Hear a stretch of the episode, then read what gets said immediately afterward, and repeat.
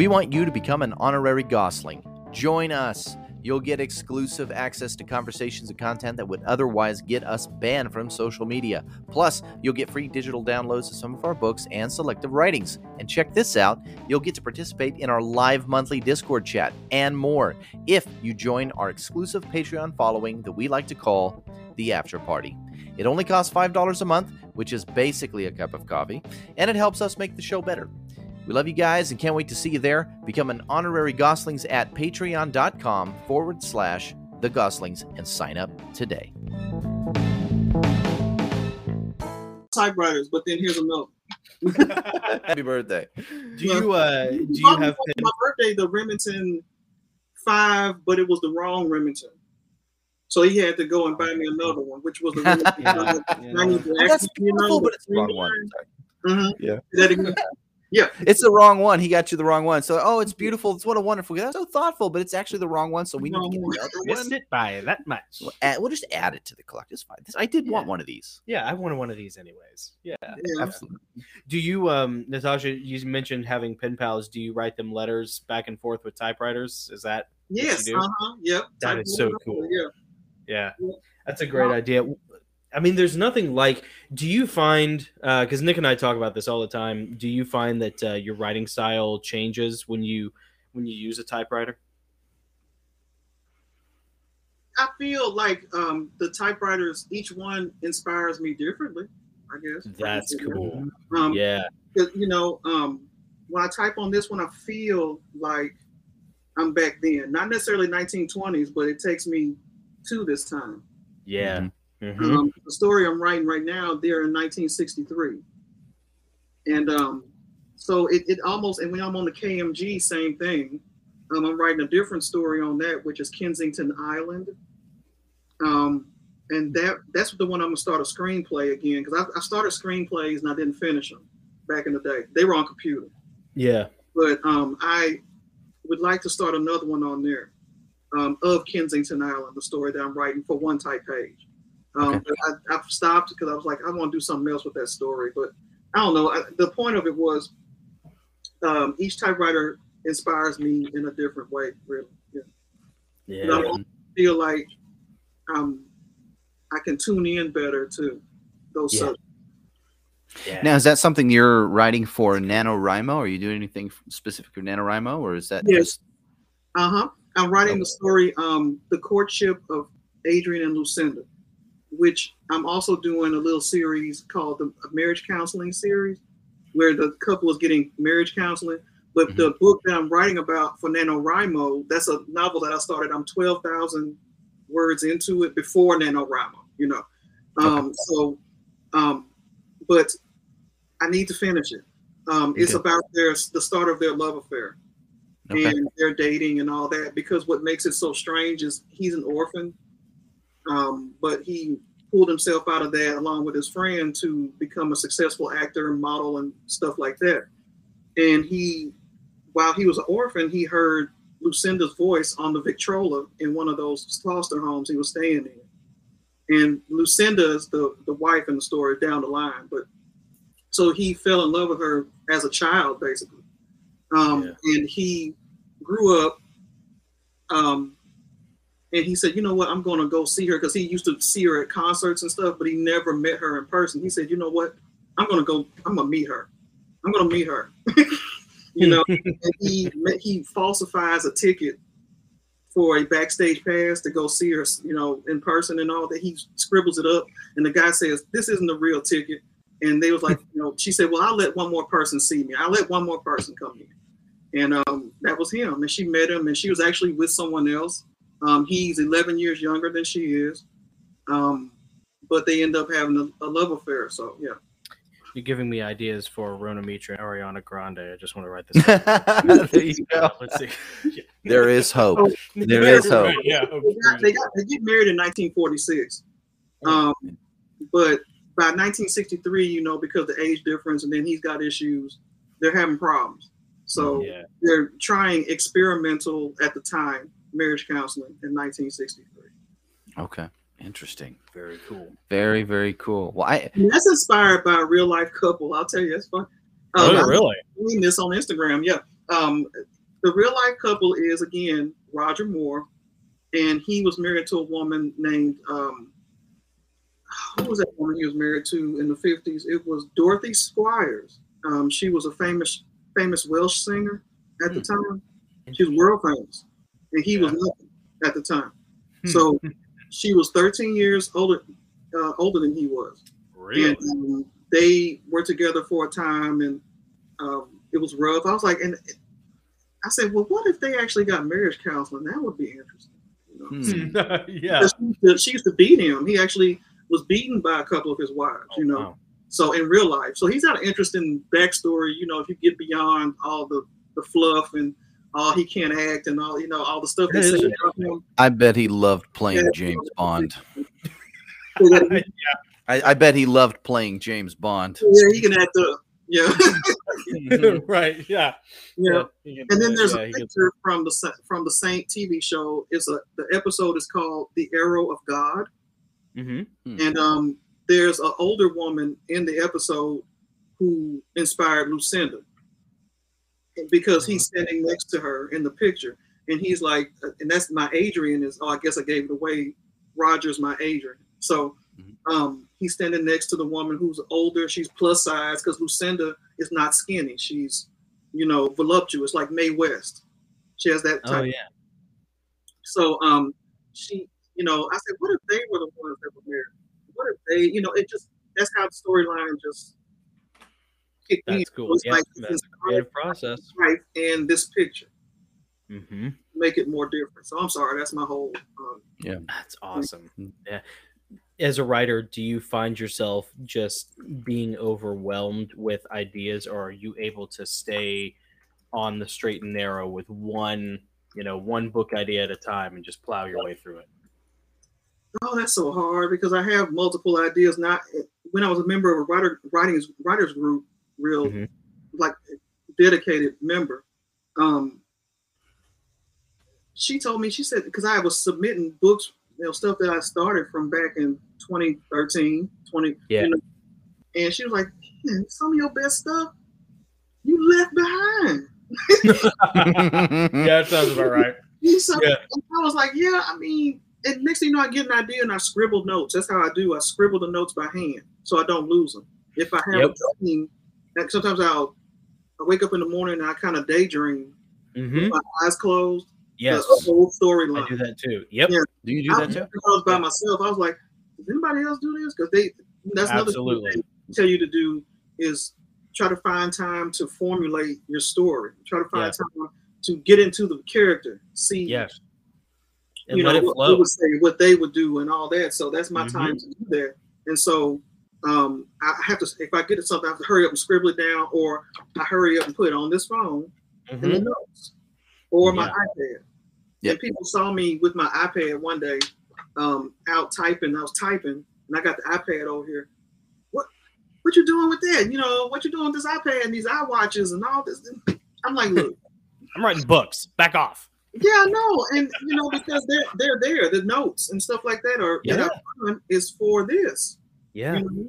I mean, it may seem backwards to some people, but you know, really, it should be. I'm I used to carry I, around these moleskine reporters notepads. I don't think I've ever seen you without Yeah. one. all the yeah all the time i carried a like in 2005 uh, the family went to prague in czech republic and i took uh, i took notepads with me and i mean, god bless them like they were all frustrated with me because you know you'd be standing outside the astronomical clock or astrological clock or whatever it is you know and like st vitus cathedral Mhm. and they're wanting to go get dinner and i'm sitting there scribbling Yeah, yeah. you know or like a tape in. recorder oh yeah like a little mini cassette handheld tape recorder you know i mean just anything anything you can get to get the idea down it's Mm. it's totally worth it to Yeah, have. you better do Oh, it. because I- It's a couple of times I've regretted it, um, and I was like, oh, I'll remember that. No but you won't Famous last words. it is it's like trying to grab Forget it as soon as you say that. it's like trying to put smoke in your pocket like you can't do it you That's know what a I mean? beautiful thing. That's a Like, great It analogy. just because and Yeah, it's the same thing I've when never heard that. That's good. it, it really is it's just it's this ephemeral thing that if you don't put it down on paper it's Mhm. gone and it's the same thing whenever you're um whenever you're lying in bed i do the same thing where as i'm drifting off to sleep you know i'll be thinking about something or when you wake up you start thinking about something and Yeah, you just relax and let the ideas come to you and then and then be sure to get them down on paper somehow Hmm. whether it's the voice memo function on your phone Mhm. or the auto dictation software you know or Mm-hmm. a, i mean i've sat there with a laptop you know just furiously typing away at Mm. like six o'clock in the morning you know sitting in bed. Yeah just trying to get this weird dream down that i had you know Mm. before it's it's because it's also slippery Yeah, it just, yeah. it just slips away And the longer you wait, the the, the, the cloudier it gets. it does you lose Yeah. things you know Yeah. So so you have to think of it all over again. And you're a true writer you get natasha A little bit. Um, you only get a little bit of what you thought of when you. yeah what you had you know You're like, dang, it's all watered down now. Yeah, yeah, it's like being handed a million dollars, and then by the time you actually get around to it, you have like a couple grand left. You know, it's just that's how it feels if you don't get it down quickly Mhm. because what you're Mhm. left with is just so tiny. It's morsels compared to it. So, Yeah. yeah. you're not alone. You're not Yeah. alone at all on that. We're we're totally with you.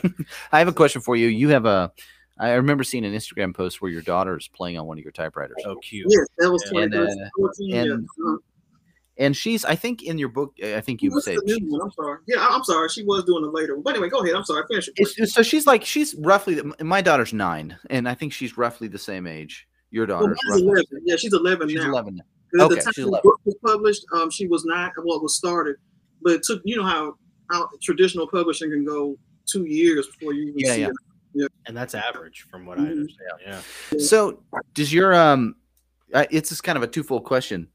Does your daughter like typewriters? Uh, I asked her that question, and she gave me these exact words today because I wanted. I was like, "Well, what always says this?" She said, "You're obsessed with typewriters, but I think they're cool. They're cool. Yeah, you're obsessed with, but they're cool. You know, You're like up here, mom, and I'm like down here. You know, That's you're really like cool. level twenty, and I'm like level five. So you know. So if uh if if uh she does binary codes on them, and also she also does um cool. uh, her notes. She'll type her notes on the tutor, that Sears tutor I told you about. That's the only Oh, typewriter I probably let her play with. Um, yeah. That's awesome. So let's say one of her friends came over hmm and uh new friend and she walks into the room where all your typewriters, you have 40 typewriters there. And she and she's like, Why do you have all these typewriters? What would you tell her friend that makes typewriter like you you could tell her friend one thing about the typewriter and why it's cool and special and why she should think about being interested in one. What would you tell her? That's, that's, Yeah. that's so easy because if it wasn't for the typewriter, you wouldn't have your QWERTY keyboard for your cell phone and True. your little pads and your little, Yeah. you know, you wouldn't Yeah. have all that. You, know, you wouldn't have any of that. The typewriter started that. And please think about things that have lasted as long as a typewriter does. I mean, a typewriter will outlive. I mean, I, Every laptop. morbid, but you know, you have to stop. Yeah, it will. Yeah, it'll Yeah. outlive my cameras, everything. You know, Mhm. not my Yeah. film cameras. They, I don't know about that. But Well, um, this one right here, this this little Corona 3, mhm. it's over 100 years old. I found it in an Wow. antique store about 4 months ago. Yeah. And it Yeah. worked when I found it. It still works. I had to Oh, reattach the carriage string. That's it. mhm. That's it. Yeah. And Yeah, it still see, I got functions. too. I got a 24 one though, 1924, and I had to do the carriage string. Yeah. Yeah. And that was the only thing. I didn't have to replace the carriage string. I just had to Oh, okay. reattach it. I just had to Reattach- reattach I got see. I had to replace it. Yeah. They're so durable. You know. I, I can't. Yeah, I couldn't believe it. What a For it to find. be a folding typewriter, that's amazing. What's that? If you would, for it to be a folding typewriter, it's amazing that they still Yeah. oh yeah, that's Yeah. right. You know, they, Yeah. you know, they were slamming them. They had to be, you know, the reporters out there. Boom. I know they Mhm. were slamming them. I know. Yep. Yep. yeah, they were. Yep. Yeah. For the typewriters like that. Mad at their and it's funny because in the in the in, in the antique shop where I found this when I took it to the Mhm. front desk, I did this yes. and I asked if you know the it, it doesn't have the plate that covers this, Yeah. and so when I brought it to the front desk and I said, "Do you have the plate that covers this?" and when I opened it up, they went, "I didn't know it. I didn't know It's it like a did that." transformer, you know. what is this Megatron you brought to I'm us? like, you guys have no idea what your you have no your- idea what you have in your store Yeah. and how special this is. I will give you a whopping 25 bucks for this machine. Like Wow, you tell got- me out the maybe There even 30 out the door. Yeah, I, The I had to Irish pay shekels 50 over for mine. here. Yeah, 'cause mine came with the book. It came with the case. It came with all that stuff. So they had fifty dollars for mine. But yeah, you That's got them. You got 'em. yeah, I did. well, Yeah, I you didn't really end did. up. I didn't end up paying that. They saw the greedy twinkle in my eye, No, and we settled it around eighty dollars. And I was Oh, like, "I'll take it. I'll take it. Yeah, it's- Yeah, I Pay would too. cash. Let's go." And I it mean, that's the works. Thing. you know, it's like- Yeah, you rarely, you know, eh, if you can get a typewriter up and running, it's almost always worth the money. yeah. You know, Yeah. I mean, it's eh, we've all had that experience. Like I have a Remington World War II field desk typewriter Oh, that that's so cool. you know it's cool, but like it's mm. it's not worth really repairing. I mean, I paid a whopping sixty bucks for it. Like whatever, That's you cool know what though, I mean? man. But mm. you know, so we all like have that. I think Nick's got at least one or two that you know were kind of duds. I know your, Yep. I think your first couple were duds as well, Natasha. You know, and it's like everybody kind of has those stories. It's almost like being a gun owner, and it's like as you know, you have at least one gun you regret selling or trading off. You Mhm. know, and it's the same thing, but. But for the most part, like you never want, you always want to encourage people, or don't let people get discouraged about getting into the typewriter game because it's like, dude, for the amount of money you'll spend, you know, Yeah. like you're gonna have an awesome, unique experience. Yeah. you know, and there's nothing like it. And I let my kids play on them. You know, they Yeah, actually kids love them. he got them a royal. He found a royal quiet Oh, deluxe yeah. for them and gave it to him for Christmas. yeah, for and- like sixty bucks. Yeah, and we homeschool too. So when they want to like Yeah. write something or type that's something, good. I'm like, do it on your typewriter. You don't have to handwrite any book reports. Just type it. You have a typewriter, go hmm. for it. They love it. And Yeah. now they're like learning like Morse code. they're learning Morse code and they're doing like Morse code on the typewriter, and it sounds so cool. just like the KGB. It's so You fun. know? Yeah. Oh yeah. Yeah. I'm training. I'm I'm building up little spies right now. It's fun. It's really fun. Yeah, I'm homeschooling now too. I mean, because Are of COVID. really? Yeah, I Oh, won't let right, it- yeah. Good for I you. won't until I mean now they have the vaccine out, and I don't want to get into that controversy. But Yeah. um, eventually she'll go back, but I want to make sure she goes back safely. That's all. Yeah, understood. I'm with you there, Understood. Sure. Well, homeschooling is no small task. You know. No, it's not. At And, first, I uh, was going to give up. I was like, "Hey, I guess I'll take my chance." yeah, like,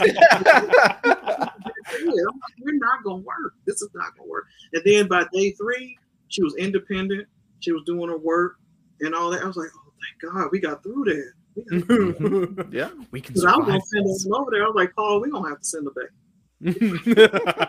yeah, there's I've, I've heard that a lot too because you know we we've homeschooled since day one. That was kind of the plan when we got married. When we have kids, we're gonna homeschool. Yes. And uh, yeah, You they're used to it. They're broken. yeah, we we are. Uh, but but we have heard that over the past you know year and a half. Yeah. People that have said, you know what, the school situation, the public school situation is kind of untenable right now. We're gonna go ahead and homeschool our kids, and they're worried Yes. about.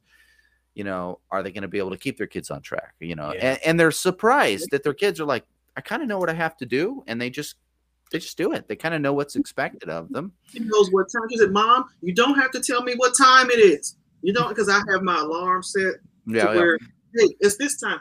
You don't have to tell me. And it was so funny over the few, days now. She's like, she hears the alarm on my phone, and I just don't say nothing. I just sit.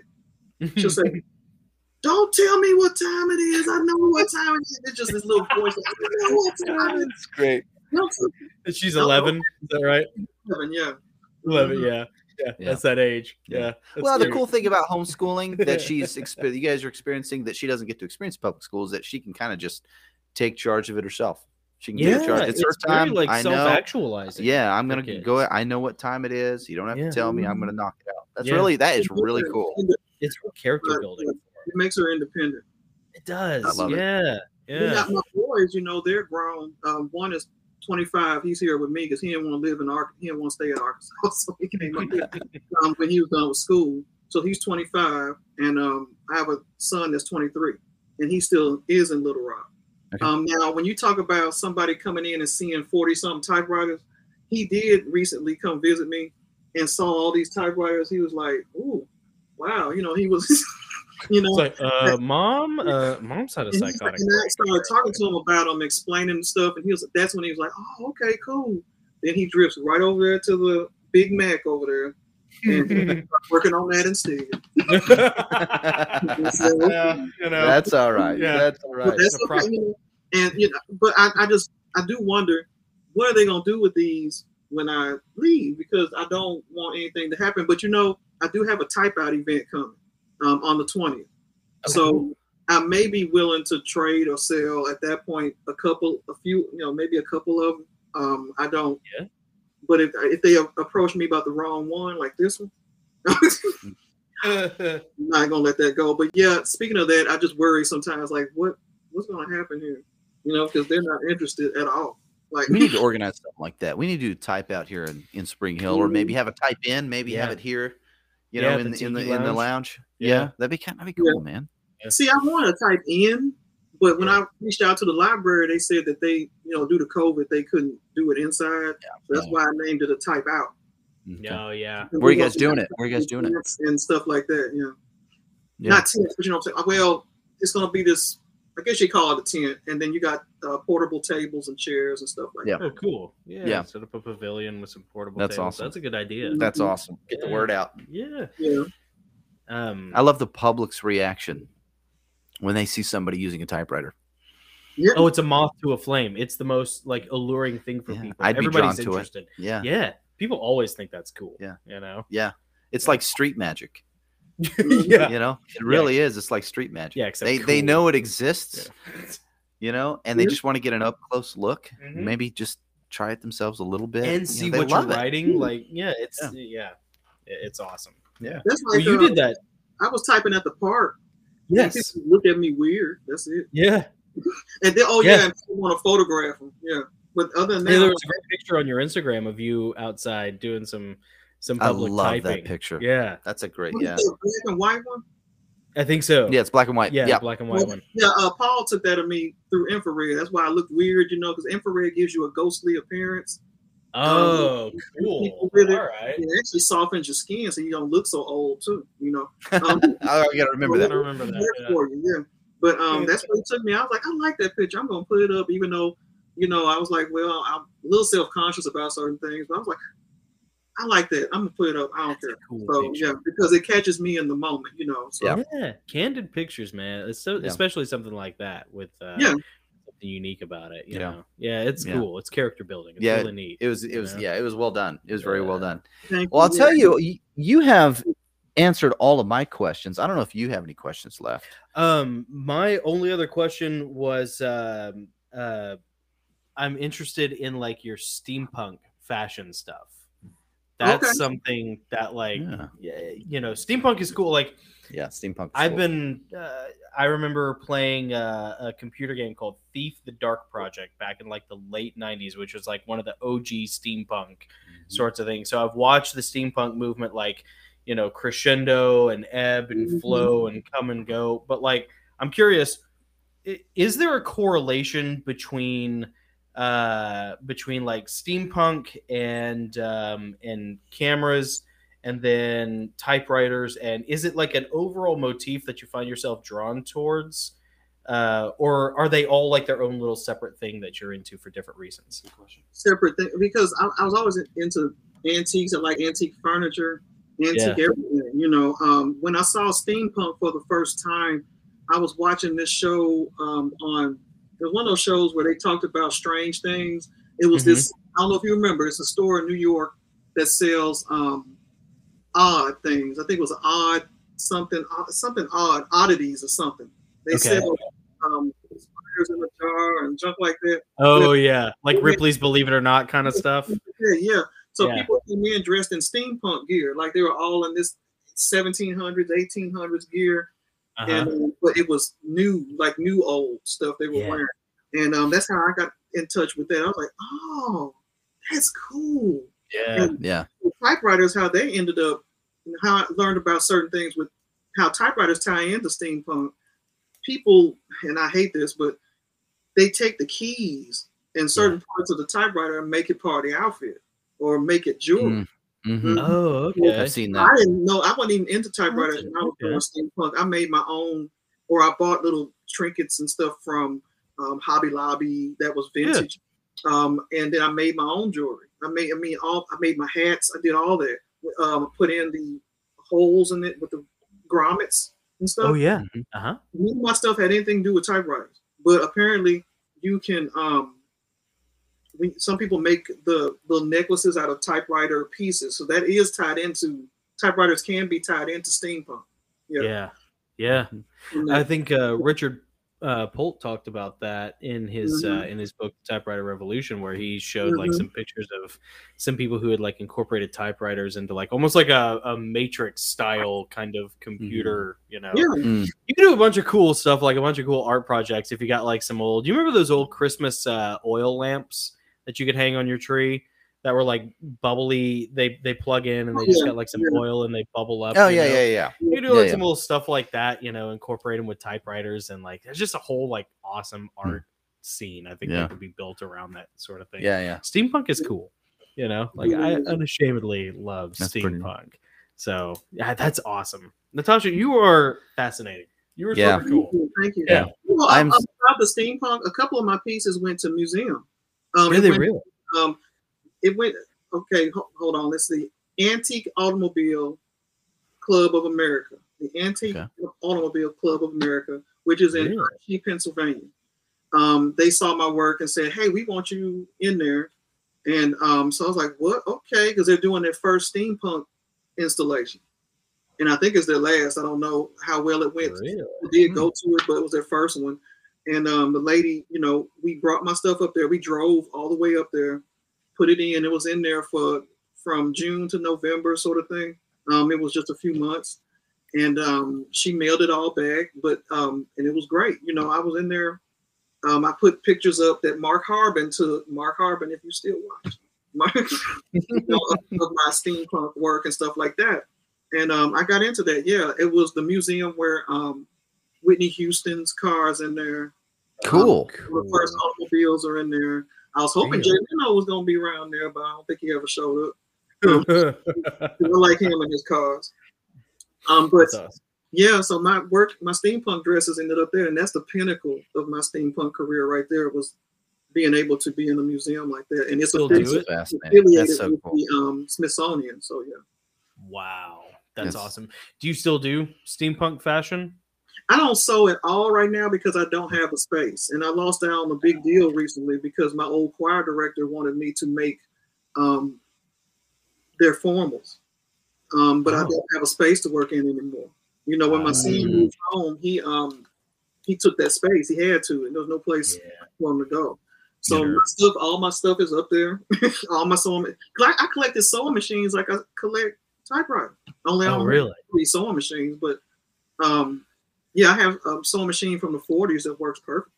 How cool. Yeah, Mhm. Man. beautiful thing. Yeah. That's So awesome. um, that's I collected those like that and collected cameras. Paul will tell you if he's I don't even know if he's in there talking, but yeah, that's- you got cameras, you got all this. I was like, hey, you know, that, I, I, What's your What's your favorite camera that you own? Ooh, it's the Kiev 88, which is ironic um, Hmm. because it's a knockoff Hasselblad. You know what I'm saying? I don't know if you're familiar. I'm but not. it's a No. Kiev 88. It's an old Russian camera that was a knockoff of the Hasselblad. And Hasselblad is very, very expensive. But for the price I paid for having four Kiev 88s now, I could have bought the An actual right, yeah. Uh-huh. you know, the, the Kiev 88 is a medium format box sort, of camera. And it Yeah, has the most beautiful lens action. I mean, Bokeh. Are you familiar with Bokeh? Bokeh. Mm, Uh, no. that sounds familiar. Yes. Yeah. It's gorgeous. I mean, people put it down because it's just it's Russian built, you know. And so Russian Russian cameras apparently back then didn't have, or now I don't Hey, know. you know what? they Uh, made the AK forty seven, and that's pretty awesome. So That's true. know. So yeah. yeah, I, I love my Kiev 88, and I also love my twin lens reflex, my TLR uh, Yashica. Oh, okay. Yeah. I'm in the picture with you know with the camera right there. Um, but yeah, as far as vintage camera, those are my two favorites. I like the Nikon F3. Yep. That's right because it has the you can look down in it like you do the um Kiev 88 and shoot pictures. yeah, it's got that topside You can viewfinder. Yeah. that. Yeah. So I like Yeah. Cool. The F twos, I don't think offered that. my, my most favorite favorite favorite cameras to use on a regular basis though is the um what's it called oh man i'm a, i feel bad now that i'm gonna um it starts with an m leica um took their um Minolta. minolta thank you yes Yeah. leica took a lot of their um camera what, what do you call it um they use some of their ideas or whatever for their cameras from Massive patent infringement. yeah, uh, Minolta XG1. Um, okay. those are beautiful too. Be- Beautiful cameras to shoot with. Do um, you um do and I you never develop liked the R4, but the lens that that's with it, I don't like much. So I need to get another lens, which is not cheap because yeah, like really? Yeah. yeah, You know, I never replaced my Nikon F2 uh, in Mhm. 2010 after I lost it because uh, Wolf Camera shut down. Mhm. And Oh. there was, um, and that was that was like the only place I ran uh, Ilford True Black and White. Oh Um, yes, yes, yeah. you know I, it- right like ilford was awesome and uh and it has that sharper more chromatic look to it Yes. feel to it than uh than like the standard stuff that's just decolorized you know Mhm. but the problem is walgreens uh cvs none of the places that you would go to take actual film would develop true black and white um so it Mm. sounds like you have some manual slrs some 35 millimeter slrs do you develop them yourself or do you have somebody that you send them to to get developed I had a guy um, who I sent him to. I did, I don't do it here myself, even though Paul has darkroom experience. He he did all this back in his day, cool Um, but he, as far as the chemicals and stuff, he doesn't want that in the house. You know, oh sure um, so we don't we don't even have room for that anyway. So Yeah. I have to send them to somebody to have it done. Yeah, I have to. um the guy I used to send them to, he moved to Ohio now. So oh um, tried someone else and I had a very bad experience. I have that experience on Instagram. Ooh, Ah. was bad. I never had nobody yell at me like that before. But, um, really when go past it, you know, I, who are they what are their names you know, they messed it up, you know, and Yeah. um, it was Ilford. It was Ilford black and white film, you know. Um, and then I had color, which was Fujifilm color. They Yep. saved the color, but they destroyed my black and white. oh jeez. Uh, it's, uh, there's nothing like it. I always felt uh you know what's weird? I started you might have seen this before natasha um uh, but uh i got into my grandmother's typewriter in 2005 and then a couple years later i got my nikon f2 photomic and started taking you know manual 35 millimeter. By the way i hated the 50 millimeter lens. The 35 millimeter lens is awesome. I could never get the 50 millimeter lens to work for me. It always felt like too i think maybe you just get used to the 35 millimeter but the 50 millimeter lens just felt like too truncated for me. Uh, i'm sure you could teach me how to like you know appreciate the 50 millimeter but uh That's what I started with was a nifty 50. Yeah. did you really Yeah, that's the first lens I got. Yeah. And then the 35 millimeter, which is great, like you say. It's Yeah. just it's you know, as far as artistic action, 35 millimeter, and some people probably debate me on this, it doesn't have the artistic factor to me, like a 50 would with the bokehs, and it, it has more. Oh, I don't have a word for it. it. It's just something about the 35. It seems like it's it's still a wide li- lens. You It know is. what I mean? yeah Yeah. um it's it can be it can distort and also yeah you can see too much of the background in a 35 millimeter lens i Yeah. want I want my background to kind of fade out a little bit and that's when you know that was the difference i liked the more the more wide angle cinematic scope to the Mhm. 35 millimeter yes and yes. i wasn't used to how like in my mind how like hyper focused the 50 millimeter was but you like the 50 millimeter because it didn't it's, yeah it didn't create what like as much distraction with revealing right the background backgrounds See, yes that that's why i makes love the kiev 88 lenses because it killed the background So yeah in my um in my um YouTube account. Actually, actually the results of all my Kiev 88s are in that YouTube account. It Oh, looks cool. more pictorial list, pictorial Yes. pictorial where they made pictures blurry on purpose. yeah yeah like the instagram filters that we all use nowadays Yeah, yeah. yeah, You know? yeah. That's Uh-huh. what they, they come up like. And what's crazy is I read about pictorialism. I'm sorry, I got to get into this. Um, from go I was watching it. Pinterest about it, and um, people didn't like the new cameras coming out. People didn't like photography and all that. They were scared of it, I guess, because Yeah. they had the artists that paint and all this. So Mhm. the um, what they did was when it while they were taking a picture, they kick the tripod on purpose to make it blur, make the picture No look like yeah. You can look it up and see. Yeah, Wow. on purpose so they would have that look. I was like, man, that's crazy. That's how you get that blurry effect. Yeah, that's hilarious. yeah. So you, um, but yeah. Oh, you need some. I'm sorry, my son needed something. You need something? Okay. He's on the floor, so he won't disturb me. it's, that's cute. Good kid. What a, But um, what yeah, a little trooper. But um, he, awesome. um, th- yeah, so they kicked the camera uh, tripod on purpose to um get that effect. That's Yeah. so funny.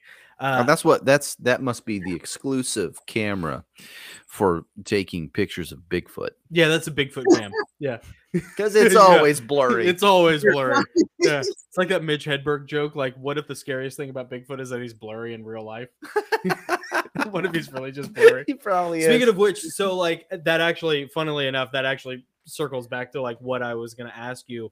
You you like stuff from you know the 40s and 50s and 60s.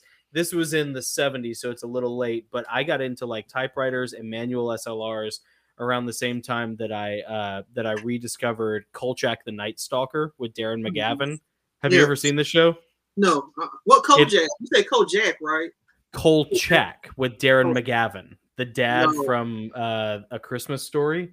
No. so like no. it only ran for like one season and he was a uh, he was a uh, journalist who worked for like some tiny little newspaper in chicago this was in like the early 70s early to mid 70s Sounds good. and it, it only ran for one season and he was like this bumbling kind of like proto uh fox mulder x-files kind of like he didn't mean to like run into like swamp monsters and vampires and Jack the Ripper, eh, but he Mhm. always did. And he's always like wearing a seersucker sh- suit and like running Mhm. around with his little camera and typing his little reports on his typewriter. That's awesome. And uh, dude, Kolchak, Kolchak, K O L C H A K, the Night. Stalker. You gotta check it out. You you probably would love that show. I, I watch it like every two or three years. I'll burn through. They only did one season, Ah, I gotta twenty something never seen it. episodes. But I love that guy though. I love Darren McGavin, man, the dad yeah. from the Christmas story. Yeah, but if you're if you're like into it's got that early 70s kind of like fun mod feel to it of, you know, and he's kind of a dork, you know, so like like he's not an action guy at all. Mhm. So, but he he runs around with his little camera, you know, and he's always typing his stuff and it's just it's a lot of fun. It's very gratifying. Okay, I'll have So, to check it out. That's anyways, awesome. yeah, you might enjoy it. So, Well, let me ask you this: uh, we we uh, normally towards the end of the live stream we do typewriter one-offs. oh yeah. Um, I typed something, Jonathan typed something. We're going to Yep. take turns reading it. Did you have anything that you wanted to that you typed or wrote that you would want to read for the one-off? Or no pressure. We always leave it open to the guest if they want to. I don't think any guest has actually taken us up on this yet, though. Adam has. Oh, Adam, Adam- does. Adam yes, did, that's yeah. right. Adam, Adam has did. our narrator. Yeah, Yeah. yeah. So if there's Um, nothing you want to read, that's okay. But if you do have something, I would can always get love to hear a sample of your writing. Um, I let me think of something that I had. Um, it's a one page though, right? Just one page. One, one well, page, two page. I, I, break mean, that rule a lot. Natasha, something I'll tell short. you right now. yeah, yeah. You know. yeah. No, because it, it's like a when you do the one offs, they're like a one page story, isn't it? It's not a continued story, right? It could be a, it could be even a chapter Or or, an a snippet of a story that you're writing. I've done excerpts before. yeah, from, you've done excerpts. Yeah, from my various books. Yeah, It could be a rant, a journal entry. It could be They're anything. Usually rants. yeah, just anything. Yeah. You don't have to. We could always do it Yeah, next I'm, time. I'm thinking of something, but I have this thing I, I typed up once for Typewriter Club Live. It was the um, it was the haunted typewriter. Uh, it wasn't haunted. It was something. Um, oh goodness! It was the. Um, oof. Well, it was about a typewriter that um, a family, well, that someone found in the attic. The Hmm, fortune cool. telling typewriter, yes, the fortune telling typewriter. Ooh, that sounds oh, cool. neat. That yeah, sounds so cool. They found it in the attic, and the thing just started telling them about themselves. It just started. Oh, that's It awesome. was a uh, Royal Ten in the attic, and it just started just saying That's stuff. pretty cool. Now, I could read a page from that. Let me go get it. Yeah. yeah, yeah, Oh man, that'd be fantastic. Dude, that that's would be awesome. fantastic. A Gossling's exclusive. Yes, this is awesome. That'd be fantastic. I did eh, so mine is like I did it on the little uh Royal Mhm. Ultra Portable. The uh cute little signet back there. and it's double. It's it's huge font, That and is it's yeah. super wide double space. This might be the first this is three f- page. Oh.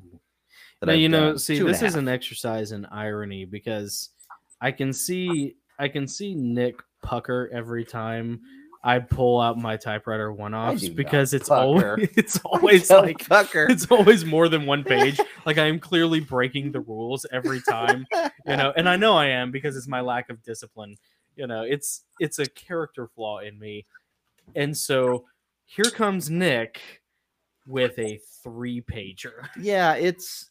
But I read fast, Yeah, so it's okay. yeah, sure. What? Yeah. Whatever. whatever you, whatever you need to tell yourself.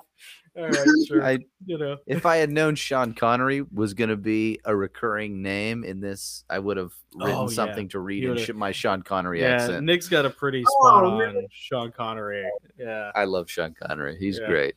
You Nick know, did this He might he might be my male muse. I don't know. I think he He is. was my first male muse actually. When I Really? started Pretty good. the 15 year itch, he's the Yeah. lead guy. I mean, I know this is this is crazy, but um, he is in the book because you know in real life there was some type of um, competition between him and Roger for real. Like you know, even though they were Yeah. cool, Yeah. but you know, it was rumored that they wanted Roger as Bond back then, but they picked Sean instead. And Ian Fleming didn't really like Sean because he thought Sean was too brutish, and uh, you know. You're right. Yeah. Well, so, Roger Moore came after Sean Connery, right? As far as the James as. James Bond. Okay, but yeah, there, that's there was rumors that they asked Roger first, but Rogers denied it. You know, but they wanted Roger first, but they did ask Roger in 1968 for real, but he uh, 69, 68, 69. But Roger was busy with the Saint. He had already filled out a, a contract for the Saint that year, so it went to that guy who did it just once, that James Bond once. You know who I'm talking about? The, the Australian guy. Uh oh. Um. Oh man, I do. I know the guy. I can see his face. I don't remember his name. No, Our ladies, um, our um, Queen, our Majesty's uh, Secret Service. Yeah. Oh, and so it would have been Roger Moore, but Roger Oh was signed up with the Saint. You so- this guy's name too.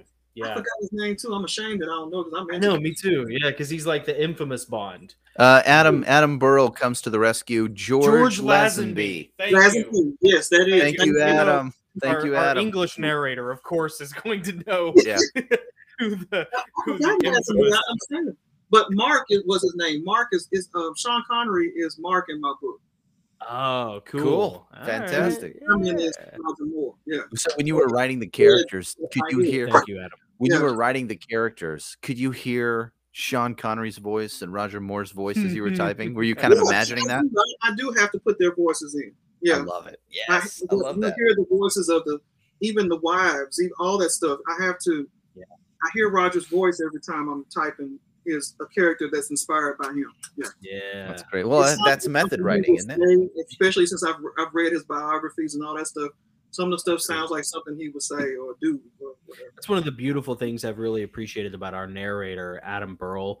Uh, Mhm. When he started doing my Heavenly Realms novels, the audiobook for that, the he gave a bunch of accents. He's English, but he does a bunch of really great accents beyond all the UK accents, uh, Russian Mhm. accents, you know, all, all sorts of stuff. And it started to inform my writing in a way. Like hearing these hearing these characters that I'd lived with for decades at this point, you know, interpreted by somebody else in a way that elevated the artwork Mm-hmm. you know Mhm. it, it was really cool you know Yeah. so that is a powerful thing you do have to have that when you're writing i, I mean eh, you know uh, so many of us do that Voice. Yeah. Yeah. yeah uh, those specific voices because it changes how you do it like i'd say it all the time adam um gave one of my villains a scottish accent and in my mind he was always uh he was always michael ironsides who was like from starship troopers and from total recall and like whatever you know he was like this gruff american right but then once he got like this scottish accent from my narrator it actually changed how i started writing the character Mhm. from there on out so Mhm. it's good of you to have That's cool. to keep those accents yeah That's But- right.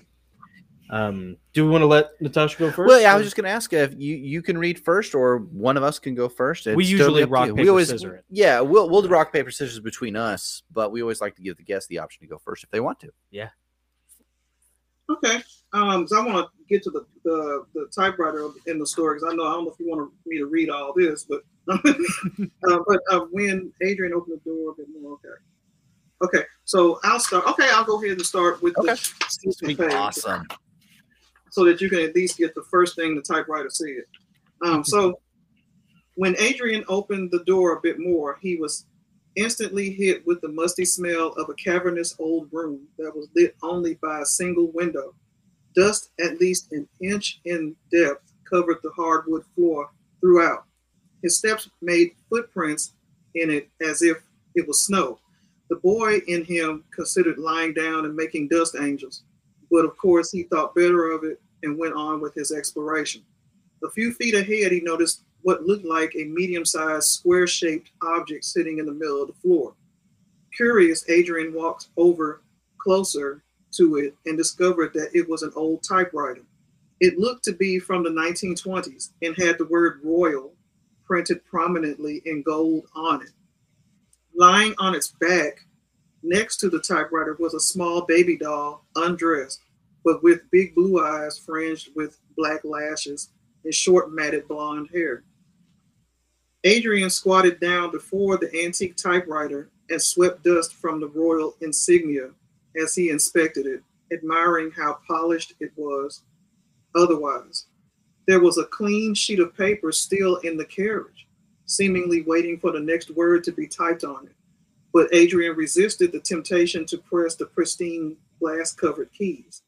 Instead, he merely grinned at it, stood, and turned away from the relic to see what else he could find. Adrian was four paces away from the typewriter when the carriage suddenly harshly shifted to the left on its own. Startled as the loud noise, I'm sorry, startled as the loud sound of the carriage banging the end of the heavy metal typewriter echoed throughout the attic. Adrian hastily turned to face the machine. He was stiff with fear as the keys began to press down. The carriage moved to the right with each one, and black letters slowly appeared on the white sheet of paper. Once a short paragraph was completed, the creepy typing stopped. For a while, both the typewriter and Adrian stood in complete silence. Finally, curiosity won him over. He gingerly approached the apparently haunted typewriter, squatted down again, and read its words. You long for a mother's love. That is why you married her. The miscarriage of a daughter was a relief. She is to love no one or nothing except you know, but you.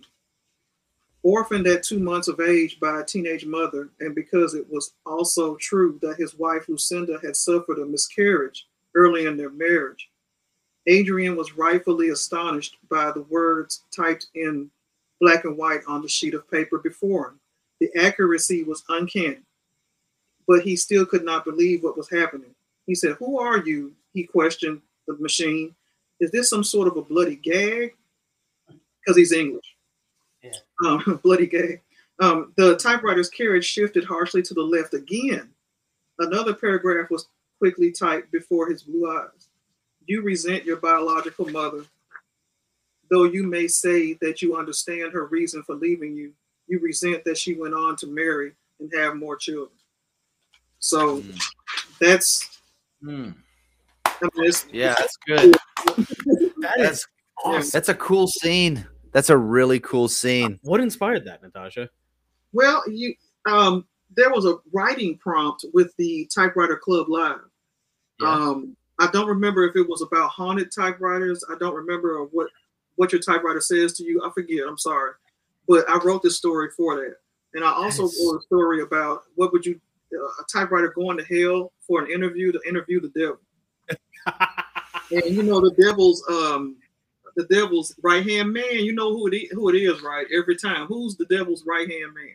Hitler. Yep, that's it. Nailed it. good choice. well, you know, it's tough to beat that. I was gonna say Ryan Reynolds. You don't like him. Ryan do you? Reynolds as Hitler. Ryan Reynolds as How Hitler. dare you, sir? How Oh dare you? that's uh that's cool. You know, it kind of reminds me of um uh just um as far as like visually, it reminds me of. Did you ever watch the show Fringe? Yeah that's what I was Fox? Mhm, No, I haven't. Fringe was a cool show. It kind of, in a weird way, it kind of actually was like Kolchak the Night Stalker, and because in that it like was a successor to the X Files. But there was like this, uh, w- without going too much into it, It was a um, similar scene. it was a very similar scene where like you could go into this special room and there was this typewriter that you could communicate with an alternate dimension and there was somebody on a typewriter in an alternate dimension and so like the typewriter would type backwards and you had to read it like through a mirror Through a mirror. that Yeah. was poised and you could like ask it questions It- it's really It was cool. it's like i think it was in like the first or second se- uh season i think Yeah. the second season like first couple episodes of the second season Fringe, very very cool show. You'd probably really dig it. It- Yeah. it's kind of got that Twilight Zone kind of vibe to You it. see, I love the Twilight Zone, so that's kind of the where I got that from because it's it's my couple, Lucinda and and Adrian. I like the- that more. Your, your concept is uh, that's really cool. Have you ever thought about like developing that into something more than just like a, a competition entry? Um, yeah, I mean, I'm writing the their um, courtship now for Nano Ram- Ramo, so I can finish that, and then um, after that, I'm going to write the marriage, so the stuff they go through during their marriage, and then the end, which Yeah. is kind of sad, but you know. Yeah, you know. Yeah. But but yeah, so that's um, it's an ongoing thing, and these typewriters are the reason. I mean, I've done every, you know, except for the NaNoWriMo, um, the beginning of that was with the computer, you know, of the Oh, um, sure. Adrian and Lucinda. So that's that part of it is computerized, um, but the rest of it, as far as the marriage counseling and stuff like that, I wanted to type it. Oh, let me explain that because I wanted the marriage counseling to look like the secretary is typing it. That's that's what that's what the correlation to typewriters is Oh, I see. Okay. back then in Yeah. 1963, whenever he took his notes, you know, any man of importance or one, you know, well, back then being, Have a secretary. they would have the secretary type up all their notes. They were writing, like he'll be up there writing, scribbling. The secretary has to go and type all this mess up. So that's what he's doing. Um, Sharon is actually typing these, not me. You understand? Like Yeah. that's, that's what it is. That's cool. Gotcha. I just think you could do like a whole, you could do a whole thing off of like a, a haunted typewriter that, or uh, whatever it was, This just a is not super. the whole typewriter story to make it a series. Is that is that what you're saying? Yeah, like if you did something Oh. where like there was just like this spooky typewriter that cut straight to the heart of your psychology and could predict your f- future, like your involvement with tarot, you Yeah. know, and like what if you had like different typewriters that all had supernatural qualities to it? Like I don't know, maybe it's cheesy, but it sounds really. No, I actually me. have ideas. I think it's really right now awesome. about Yeah. haunted Yeah, typewriters. If you each typewriter in here had a story and somehow it could tell its own story. Yeah. Yeah, and maybe No, they had like you know different supernatural qualities to them. Yeah. you know, like yeah. Like this Because- little guy from the 20s, I just wonder what was typed on this, who owned it, what is their story? it's got like an Al Capone gangster soul in it. you yeah, it's know, gonna that's- probably yeah, probably bootleggers. Yeah, yeah. you know? That's what I want to know. Like, because even further in this story right here, um, I do write about it's a a bit of a um, well, it's revealed to him that his best friend has a crush on him who is in love with him. So Oh, the typewriter okay. told him that, yeah, and he's a guy. So and this was in 19. What year? I didn't tell you the year, did I? No. Um, this was 1962. 1962. You told us the year of the typewriter. You said it was a 1910, right? 10? The royal, the, yeah, the, uh, the typewriter Oh, in the the Royal royal, royal 10. It's a 1920s typewriter, but the story Okay. itself is from 1962. That's Okay. a cool concept Cool. for a story, Natasha. Very cool. neat, Yeah. Thank you.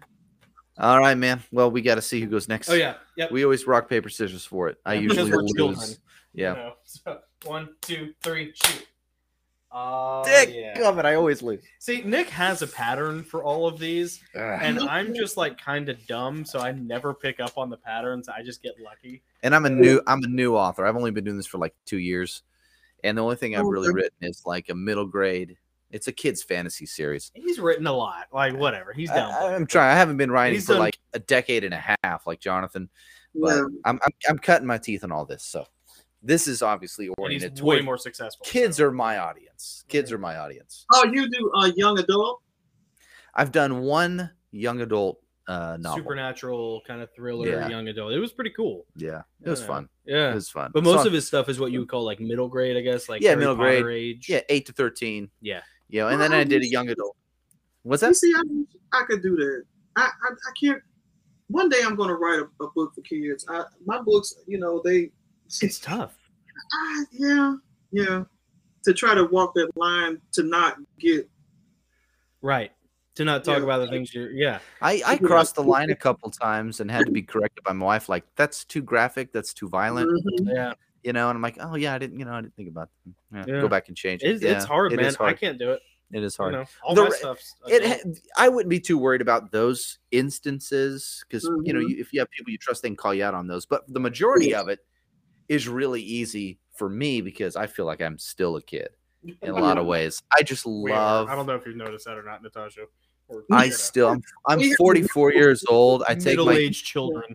I, I I'm 44 years old. We go to Walmart or Target, and they're like, I want to go look at the I want to go to the toy section. I'm like, Me too. yeah, let's go look at some toys. That's just cool. That's where the cool That's stuff is. full section. They have to drag me there. I'm like. You know, so I'm I'm very oh, much. we a- were so depressed when Toys R Us closed down. me Oh. tell. Well, me too. I was bummed on that because my daughter only got a touch of that. A touch of. I, uh, yeah, see, that's, Do you remember the memories going to Toys. R Us? We got a bit of it. Yeah. Yeah. Ugh. That was. All right, here we go. Here we go. One more sip. Just got to get prepared. Yeah, okay. Nigel tucked his shirt in and fastened his belt as tight as he could. He wrapped his knit scarf around his neck twice before locking it into place with his heaviest winter coat. It was a thick black puffy coat his grandma had purchased for him at Target. Apparently, she had little faith in Nigel's own mother to provide essentials. The coat made it difficult to bend over and lace up the snow boots, so off it all had to come, and he redressed himself in order after his footwear was applied. Underneath the boots, Nigel had a double layer of wool socks. He had he had stolen these socks from his stepdad's dresser. Stepdad would never notice and wasn't even home that night. It was his shift at the local fire department. It was just Nigel and mom hmm. who was nuking another frozen pizza for them to split. As mom st- stared at the glass microwave door, no doubt daydreaming about a tropical beach and a kid free vacation, Nigel thumped through the kitchen, fully dressed to take on the deep winter night's chill. And where do you think you're going? Mom asked. Pizza is almost ready. Nigel didn't miss a step or slow down as he replied, I need some air. I'm going for a ride. It's eight o'clock, Nigel. It's pitch black and freezing outside. Hardly the weather for a bike ride. I'm not taking my bike, Nigel said matter of factly. Then what are you planning? Uh, excuse, what are you planning on riding, sweetie? A snowboard? Dragon, Nigel said. Sure. The very word rumbled from his tongue, its gravitas perfectly matching the dark look hovering over his red eyebrows. Mom chuckled. His imagination drove him to do dangerous things sometimes, but it was enduring and delightful. And she was grateful that their portion of poverty hadn't crushed his spirit or enthusiasm for make believe. Still, it was too cold for her eight year old son to go wandering outside and play alone. Let me grab my coat, Mom said. Hmm. We can eat when we come back inside. Nigel stopped with his hand on the doorknob. This was unexpected. Mom was going with him? I don't think you'll have fun with me and Drake. It gets pretty intense, Nigel said. Drake? Mom asked as she slipped her final arm into the coat sleeve. Nigel didn't answer, but raised his red eyebrow in an Are you kidding me arch? Oh, right, Mom said. The dragon. Well, I'm still going whether you think I can handle it or not. I was a kid once too, you know, she said. Nigel sighed, thinking, suit yourself, and yanked the door open. The winter wind blasted into the living room, howling like a bull ice demon. Mom began to cave into her second thoughts, but before she could say anything or do anything, Nigel leapt into the snowy blitz. The visibility was zero, and Nigel vanished from her sight only feet from the front door. Panic crawled up her spine, and she bolted out the door, yelling for her son. She sprinted straight towards the street, though she couldn't see it. Nigel was nowhere to be found. She dashed to her left towards the driveway and tripped over something thick and black, like a charred log dropped from the sky. As she puzzled at the object, it slid away from her and vanished into the white sheet of snow slashing across her vision. Up here, Mom, said Nigel. It was Nigel's voice, and it did indeed come from above her. Nigel, where are you? I can't see you, she said. The fear in Mom's voice struck a compassionate chord in her son's brain, so he replied in a loud, low voice Down, Drake. Four heavy thuds in the lawn shook the icicles loose from the gutters. Then all at once the snow stopped blowing in a rage as the giant black leather wings that had been s- disturbing them stopped their beating and folded Hmm. alongside a massive creature, atop which, with one leg dangling on each side of its long spiked nat- at neck, sat Nigel. Little booger had a dragon after all. I read that to my daughter Eva May, like right after I wrote it Yeah. earlier today, and she's like, "Oh, Dad, we got to turn that into a book." so she's created this world already. She's created oh this yeah, world. yeah, Yeah. Well, she's already been the inspiration for one of uh, one of Nick's books in his Travelers League series. More than an inspiration, she actually wrote the But she whole. wrote it She wrote the whole storyline and the as story ghost structure. by Nick Goss. She actually drew a comic strip and stick figures of every single thing that happened, every beat of the story structure, and I'm like, "Let's write it and publish it." yeah, let's roll with it. yeah, Yeah. it's great. A whole story. Yep. Yeah, Yep. yeah. She's way more creative than me. Ah, She's funny, Right. man. They're they're cool. That's a that is a cool thing about uh, what Nick does with his uh, with his middle grade fiction. Is he like it started off as being um, bedtime stories for his kids, and then he kept his kids involved throughout the whole process. You know, Mhm. to the point where like one of them, the Hacker Jack series, I Mhm. think is uh, like the two main characters are his kids. Yeah, So you know, it's just yeah, easy inspiration. You know, good Yeah. for you, man. yeah, It's yeah. called being resourceful. I right, have- Natasha. I have the Yeah. audience like in my home, like like my target audience I live with. Right. So And as the they wife, get as they the get old, homeschool mom. yeah, the, the approver, Yeah, the approver. yeah, the Right. gatekeeper. So, Yeah. but as they get older, I'll probably write for older ages. Yeah, Yeah. yeah. Yeah. See, one thing I need to do as far as a child's book is probably I told Margot I'm gonna write this book one day whenever I get inspired to do it, because she'll ask me questions. I'll tell her about the time I went to school with dinosaurs.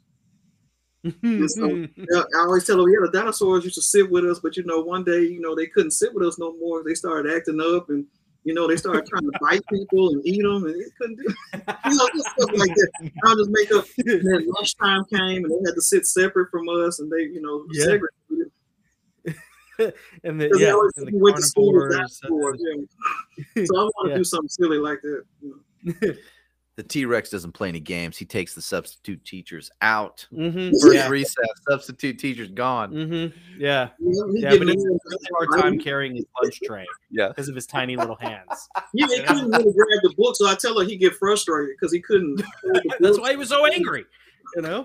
Yeah, because of his Yes, tiny little hands. yes. You know, Yeah, the that- Velociraptors were always playing you tricks on him. And she would just know? laugh, be like, "Dang, for real?" Y'all, I was like, a "Well, great idea. so That's you gotta really do cute. it. You gotta do it. You gotta write that. I Yeah. want to uh, I want to give a, uh say goodnight to Adam real quick. He's uh, he's a real trooper, man. He's been hanging with us this whole time over in the UK, but I Oh. think it's probably like two in the morning. It is like 1.30 there. Yeah. So, good night, Adam. Love you, buddy. Is uh, he's got to get to bed. So Yeah. um, that's awesome. All right, cool. Mine is a rant. So, but Uh-oh. I did keep it to one page. So you know, I'm trying to Yeah, stay single spaced and micro font. Well, yeah. I mean, I barely know how to I love work it. the typewriter I've had for 20 years. Is all I'm saying. You know? And this is on the Royal. Yeah, this is on the Royal. Cool. Yeah. Hmm. Uh, okay, here we go. It's been a month since I've had a cigarette, and honestly, I murder every one of you. I smoke, so I know. yeah, right. Yeah. They say these things get easier with time, but having quit three times now, I can tell you that lighting up is like a fish being released back into the water. Mm. I don't want to smoke. I know it's bad for me. My lungs suffer. I snore. I lose sleep. I gain weight. I smell bad. And it makes me a bit of a social pariah. But to have those few minutes of blissful escape or the reward with Mexican trumpets sounding in my imagination can hardly be replaced. Society is quick to scold you for such things while offering zero reward or alternative. Ask a doctor about how to mitigate the effects and gain a battle strategy, and they will trot out the same tired cliches. Try the patch, the gum, or this pill. They never want to discuss alternative forms of tobacco use or which cigarettes might have less tar and nicotine. They never want to work with you to discuss how to change up your habits. Oh no, it's just the same tired BS coming from an overpaid, overeducated fool who sees you as nothing more than a lucrative obstacle to his next tea time. Hmm. And they wonder why smokers are a hard nut to crack. Maybe if you tried a little, you pompous twits. The hard truth is that they don't have an answer, merely corporate sponsorships. No one else has an answer hmm. either, just judgment and condemnation. There is no real 12 step program for smokers. No hypnotist really works forever. And even Chantix only goes so far. The real reason why society hates smokers is because you people all know that you don't have an answer. It shines a light on your incompetence and failure. Yet you will lob your slings and arrows at me from behind your Diet Cokes, your booze, and your bacon fat. Spare me your righteous indignation, you meandering fops, you feckless paper tigers. Your sympathy for meth addicts is strong because you have state sponsored solutions. But there is nothing for the Kools crowd or the Marlboro cowboy who must live with the void of his sacrifice or condemn himself to the disgraceful death with every strike of a match. And what's more, you people don't appreciate what smoking affords you. In particular, your safety.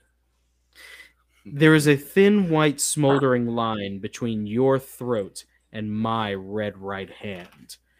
Do you know how many times your asses have been spared by my pack of Marlboro Ultralights?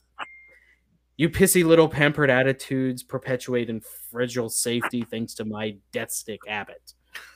But now I've quit, so perhaps the fiery hedge of protection has been lifted. You insisted I quit, therefore the barrier is gone.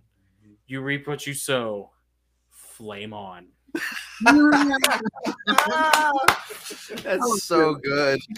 Chantix really does work, by the way. Like I had two rounds of Chantix, and by God, it better work considering how much you have to pay for it. Oh, Like Natasha, have you ever like known anybody who's taken the the Chantix drug to quit smoking? no, I, when I quit smoking, I just quit. Like it just, I, you know what's weird with me? I was driving one day. 'cause I used to smoke cigarettes, but I didn't really smoke them often. But when I smoked, it was for stress. You know, it was a stressful Oh, moment. sure. Yeah. So I was looking at the cigarette one day. I said, "Does this have any nutritional value whatsoever?" Yeah. And I just stopped. I mean, Good but I can't say I perfectly stopped. You know what I'm saying? Like maybe a couple of years later, I, I had a friend who smoked, and I just pick up a cigarette and smoke with him. You know, Yeah. and I Yeah. still have. I'll be honest with you. There's a pack of Marlboro Blacks in my purse right now. Okay? Oh yeah. Yeah. right now. But that only smoke like socially. Like if I'm and but that's rare now because of COVID again. When I was Oh, waitressing, yeah. I had e-cigarettes, like electronic cigarettes and electronic cigars and stuff Mhm. like that. But right now I have that little pack in there in case of stress or whatever because COVID kind of kicked that back in. But I don't I don't I'm not a regular smoker. No, I haven't smoked in ooh. Like that one cigarette I smoked maybe six months ago. That's awesome. Yeah. Yeah. I've had one So friend I'm- that's I, I smoke regular and then I just stop. Stop. You know, that's, That's the funny thing. Like, uh, it's very rare, but you will find people like that. I have, I've had one friend who was like you, Natasha, in that regard with cigarettes, where like he would have one maybe every other time I saw him, which was like Mhm. once every couple months. He just didn't have that gene, that habit gene in him. But then at the same time, you know, there are like I'm the same way that you are with cigarettes. I'm the same way with alcohol. Like Me too. I- yeah, I'm like that. Yeah, with alcohol. yeah, like you know, it just doesn't stick. But for some Yeah. people, for a lot of people, it tends to really stick. It's Yeah. You know, um, Notice how quiet I'm being over here. but, the, but that's the thing. Like, I don't want to admit my problems. dude, I'll Oh, tell you right now, man. Like, Chantix, that drug that they give you, like, first of all, it's super expensive. Um, I had really good insurance through Cigna when I got my prescriptions from Mhm. them, and I got two. And even with my really good, I mean, like most prescriptions that I got maybe cost me like five dollars, if not free at Mhm, Walmart. That's how good. Like, so even with that, it still was like three hundred bucks for a month for a month's supply.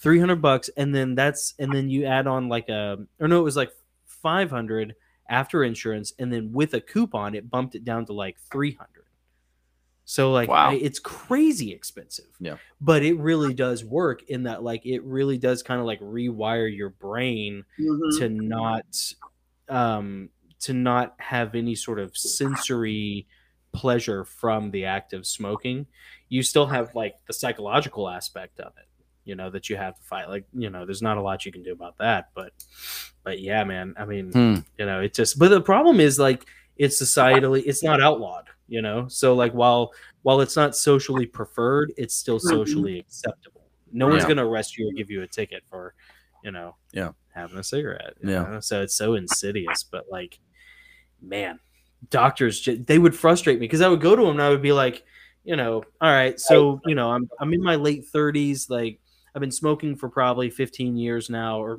close to 15 years you know i know i need to quit obviously like it's not doing me any favors it's you know but like let's let's be realistic because i've quit twice before uh, when i was trying to get into the marines and then again when i was trying to get into law enforcement i was having to run a whole lot Yeah. and so i'm not a runner i mean i'm a fat Yeah. kid at heart so like i don't like to run you know and so like i was able to quit then because i had an objective but now this third time you know i'm way too old for any of that stuff so Mhm. so like let I tried asking my doctor what are some ways, you know, what cigarettes, you know, are less I know they're all bad. I thank you. I get that. Mhm. What's like less bad than the others and what are some other things that I could do? And they didn't really have any answers. They were just like, "Oh, I don't know, just try the patch." You know, try the gum, you know, or I'll just write you a prescription for Chantix, you know. Well, see that that's why when I was waitressing, I went for the e-cigarettes because most of my waitress co-workers they smoked the regular ones or weed. you Yeah. know? right, yeah. I would go for the e-cigarette, and I feel like I was just like everybody else, you know. So the e-cigarette, Mm-hmm. even though that's still like a vaping type thing, and vape isn't good Right. either. Yeah. Um, that was pretty cool. I mean, that that didn't do anything. Yeah. Uh, you wouldn't think. I mean, You know, the trick is I, I figured I, I kind of want to like get into weightlifting and I want to turn into like Arnold Schwarzenegger You or should. like Hugh Jackman. You could. The, the Wolverine, Yeah. you know, and just have a cigar, you know, because you don't inhale the cigar. Yeah. so yeah. it's not affecting your pulmonary system. So your stamina Yeah. is still good. You know, Yeah. I mean, yes, I'll die of mouth cancer at like 60, but you know, whatever. like. Grant, like Ulysses S. Grant. right. Ugh. You know, yeah. So whatever, in good company. But right? I don't understand that. You know, Ulysses S. Grant and Mark Twain yeah. were like super close friends. Yeah. Both smoked cigars like a chimney. Yeah. mm, One got the cancer, one didn't. Yeah. It's, it's a total crapshoot. Yeah, you don't Yeah. know. It really is. know. Yeah. Um, Whatever. Best just not to do it, man. That's Yeah. awesome. Roger Moore smoked cigarettes since he was in the army in the 40s, right? Yeah. And when he started doing the Persuaders with uh, Tony Curtis, Tony Curtis showed him pictures of people's lungs with cigarettes and stuff like that. And he said, Yeah. Oh, I'm not going to smoke no more. I'm just Yeah. switching over to cigars. And that's how he got into his cigars, and then he smoked cigar, cigar, cigar. But you Yeah. know, he had he did have a cancer scare, and he had cancer. He eventually died of um, the um, cancer that most men. Uh, um, what is it? Um, Pancreatic cancer. Prostate. prostate. prostate. Yes, I'm sorry. Yes, Prostate yeah. Cancer. So Yeah. yeah, I, it, it- he did have cancer off and on, but, you know, Yeah. even Hmm. with the cigars, but he felt like it was safer for him to smoke cigars. So that's the irony of that. I mean, yeah, Yeah. in a weird way, you know, it may be. Honestly, I don't know. Um, but I remember seeing a picture. I tried showing our dad. Our dad died of lung cancer. Yeah. and um, I tried. Lifelong smoker yeah, since ten. yeah. You know. Grew up in like the sticks in North Georgia, like dirt floors in the 40s and 50s. He Yeah. Was born Yeah. in 45. Is that Yeah, right? dirt poor. Yeah. Like his parents used to leave him and his brothers cigarettes, cut up cigarettes for them to To share. have while they were gone. Yeah. You know, I mean, it's, it's a different crazy. world back Yeah. then, you know. Yeah. Yeah. But um, but I remember showing him a picture of uh, you know, smoker's lungs, charred lungs, you know, and and it sticks with me to this day. I still remember showing it to him. Mhm. You know, and, and like that really does, yeah, the same thing that worked for Roger Moore, man. Like it does carry some weight when you see what it does to you. Our our Yeah. grandmother, his his mom, Mhm. uh, our grandmother died with snuff in her lip. oh my gosh, Oh, my aunt uh, Rosie used to dip snuff too, and Yeah. she would spit it in a can. Yeah, the one that sold. Yeah, she Yep, used Yeah. to- spit in a can. Yeah, Yep. in a can. Nanny That's did right. that. Yep. And I Yeah. used to like the smell of it before. You know, I like the smell of the the snuff, but I wouldn't put Yeah. it. In Yeah. Yeah. Well, you know, it's funny. It, it brought back memories when I was reading your book uh, about that snuff factory. Oh yeah. the snuff Mhm. factory there. Yeah. And I'm like, oh, that reminds me of that. Of course, they did all kinds of tobacco products in that factory, but it. Uh, I thought, man, I remember Nanny dipping snuff, just that fine powder she put in her lip, and then They found it in there when she Oh. she had one tooth Yeah. that she held did. on to. Yeah, she held on to that one tooth. and it would just Bless her heart. down her. Yeah. Oh, bless Oh, her heart. a little traumatizing when you're like three, four years old, you Oh, know, yeah. and she wants to give you a kiss. Man, I don't blame you for all the Yeah. times, all the times when you had that hospice job, all the times you called out. I can't imagine That's a tough. a gig, more not Natasha. not Mhm. soul sucking, just depressing, hard to go to yeah, job soul crushing. being in ho- hospice. yeah, Mhm. Ugh. that's Help- a tough We gig. handled the, the most most mostly I had the paperwork. I didn't see the patients, but you did talk to them sometimes and stuff like that. Um, Yeah. and you had people who got to know them, but you know the paperwork was pretty stressful. And then they'd be like, "So and so died." Well, you got to take their paperwork and put it in a different section, so you know when that person Mm. died that you may have talked to on the phone. Mhm. So yeah, it's tough. I know. I know. Well, man, we've really enjoyed talking with you, and uh, Yeah, I this has got been awesome. I got yeah. two questions. I, really that- have. I mean, I can stay here all day and do this. Really, we good All too. night, right here. Yeah. Well, I've got two two questions for you that we asked. Uh, we've asked most of our guests. The Oh, yeah. first one is, what are you working on next? What's coming out next Yeah, for yeah. you? What you got coming up? Um, I- I want to finish the um Kensington Island. I want to do it as a screenplay. Kensington Island, yeah. Okay. As a screenplay and finish my screenplays up and then submit them because my best friend, I think she's out there somewhere too, maybe in the comments. I bet you, I wonder if she's the one that said that thing about Mr. Ed. Because she knew about my crush on Will. Was it slow produ- What was it? Slow It was production? uh, Walk Walk Slow. Slow Production. Walk slow. That's her. Yeah, because it just That's hit her? like, That's her. I'm so Yep. serious. You know, we, me and her been friends for 40 years. Really? year, this. Fantastic. Yeah, this is our 40th anniversary of friendship. I hope she's still there. Um, because when she did the first time, I didn't think about it. I'm like, Mr. Ed, how's it? That's her. I I love love, my sis for that. That's my that's my best friend there. Okay, Um, cool. Wilbur, but the to um, yeah, she has a production company. So if I can Oh, cool. get a um, oh, she works with a production. She is so if I can get my um, tra- um screenplay finished, I'd like to submit that and see if we can independently do something. Cool. That would be my Sure. next project there. So you've been friends for 40 years. Okay, I like, you know, a gentleman never asks a lady her age, but I'll tell you, You were born it- in the same hospital. is it what was you're saying. well, it, it threw me for a loop when you said you have a, a son who's 25 because I was running the numbers. I was like, there's no way Natasha's that old. Like, Oh, yeah. you know, uh, all right, you know. well, she right. she Forty. te- she you you you give your birth year uh, in your Mhm. biography in your Every book, and yeah. basically it's, it's same as our slightly older brother BJ. Oh, really? Yeah, yeah, yeah. Wow. Around the same time. You're doing Actually- a lot better than she- him, Natasha. She's younger. you. Yeah, yeah, she's younger. she's younger, and he's not fifty yet. Oh, that's right. Yeah. Okay. Yeah. Okay. Huh. So I'm in there somewhere in the middle. Yep, somewhere in the middle. Well, you're doing something right. Yeah. Uh, Yep. My best friend's four years younger than me. So, cool. and we met. If I can tell you a quick story about how we met, um, she Yeah, yeah, please. um used to live like a, it was a house next door, and she was the house over there.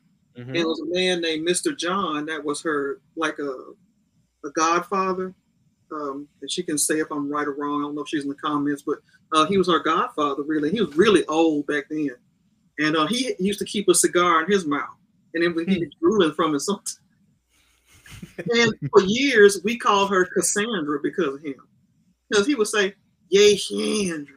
Yes, you know, and her name is Celeste, you know, LaChandra Celeste, and we'd be like, oh, her name's Cassandra. Yeah, my whole family just started calling her Cassandra. I don't know where I got that from. My name is LaChandra Celeste. I was like, oh, oh, yes, it goes. and,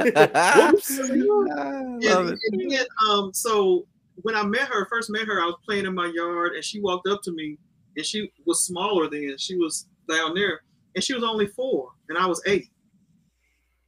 And um, I said, "What does little kid want to play with me for?" What? what she, said, we're both only kids. We're both only children. And Mark Harbin, the guy that went with me to these houses, he's the only child too. Oh, cool. And we should do an only child um, group or something. And, and Roger, yeah, no he's an only child too. All of us are only children. So anyway, um, she, um, me and her started playing together after that and um, hanging out and stuff. So yeah, I mean, she, and, and now she's taller than me. Like she she grew up and was like, of course. Yeah. That's funny how that works. yeah. Yeah. yeah. Uh-huh. Of yeah. course. Man, that's awesome. It's so rare to have uh, a lifelong friend like that. That's really cool. Yeah, yeah that's awesome. We Especially every day, you know. I mean, because you know, life yeah. is life, but um, yeah, it, it's like when we do talk, it's like we pick up where we left off, like nothing changed, nothing happened. Yeah, that's yeah. a real friend. That's yeah, awesome. that's cool. That's really cool. My second question is, um, you want to come back? We'd love to have you yeah, on again. Can we have you back sometime? Yeah, sure. I'll do that. Yeah, that'd be great. I mean, we're, of course, we still. I mean, we chat on Instagram all the time. Yeah. I follow your page, and I think everyone should. Find her at. Uh, is it? Do you pronounce it Najo Type Life? Is that right? You know, Najo is a combination Najo. of boys' names because that was before Marco was even thought about. Um, so it's Nathan and Jordan. So it's Najo. Okay. Yeah. Uh, it's cute. That's Najo Type Life. That's where it came from. Was my fashion design. So that's my designer label. Yeah. That's awesome. Very cool. So you got. uh Let's see. Um, you have your Instagram handle. Are you on Twitter also? Uh, yeah, I am. I'm Najo 1973, so that told on me too. So it's you're only 10 years older than me. Come on. Yeah, that's all right. Yeah.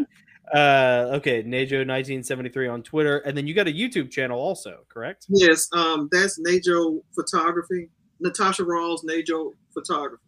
Yeah. Okay. So, Perfect. Yeah. Mm-hmm. And then, do you have any Facebook pages where people can find you? I do. It's um Najo Designs. Najo Design. That's my personal account.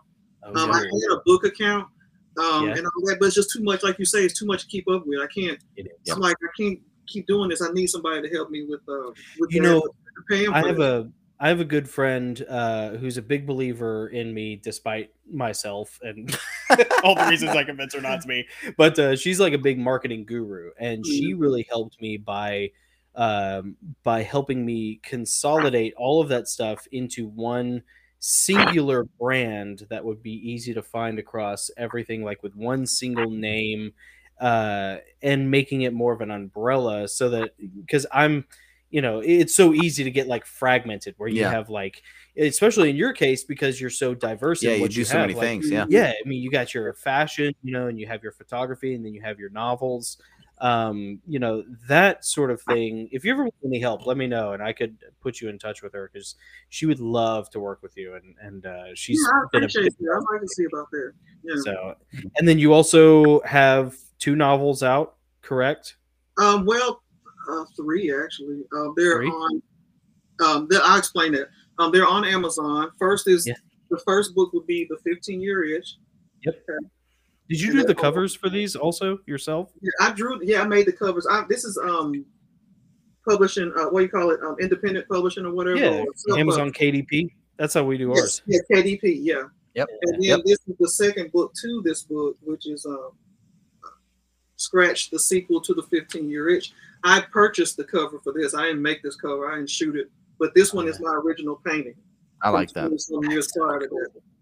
Um, so that right there, I purchased that, and then the third book is Scarred, which I'm working on as well. I need to put that in NaNoWriMo too, NaNoWriMo, mm-hmm. to make myself go ahead and finish that. Um, so, but next would be the screenplay, like I said, and then the third book is something. It's an interesting storyline as well. And my best friend said that she would be most interested in me doing a screenplay for, and I started. Um, it's something um, called the relationship contract. Hmm. Um, and so out on um, Amazon too. It's like a smaller novel, more like a novella. These are more like novellas, yes, um, novellas. And I also have an erotic, a vintage erotic story that's on Uh oh. story. Story for sale on, on Amazon as well. Um, it's called One Hell of a Performance. Um, Oh, cool. Oh, I saw that one. It's got a picture of like a motel yes, on the outside. um, motel side. yeah. I saw that. Yeah. Yeah. Yep. Yep. um, Adrian and Lucinda are the couple in the in there, and that they get they get down. They get down. the hotel.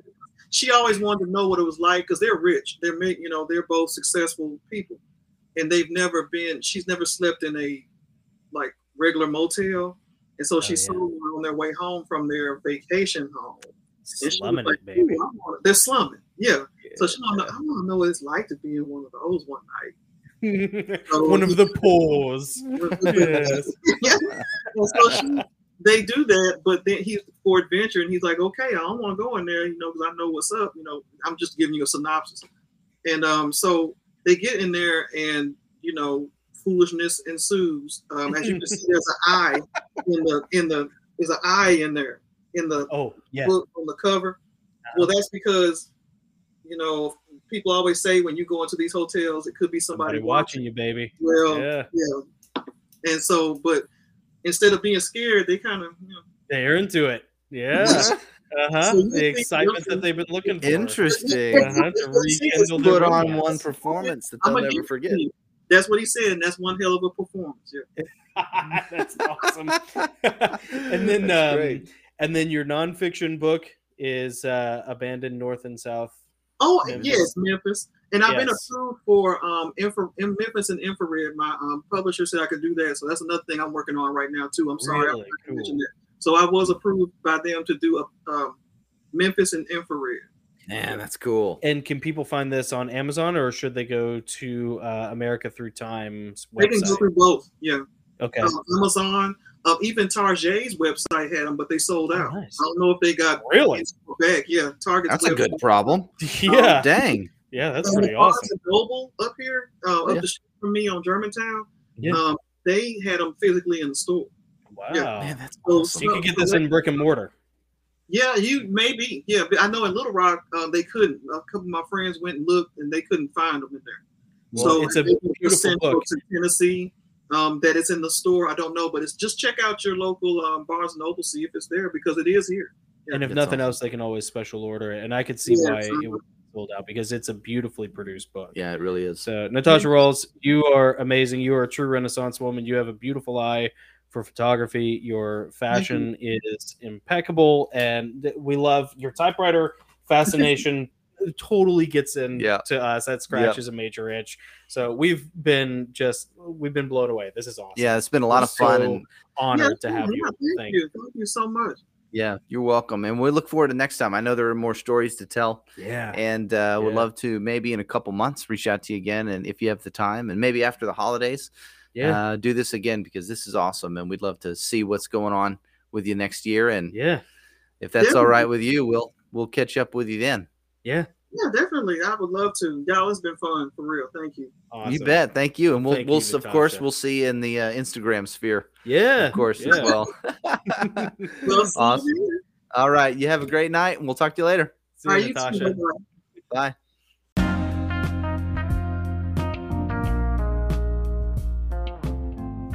Well, that's it for this episode, guys. We would love it if you tell your friends about the show, maybe leave us a good review, and also consider becoming an honorary Gossling.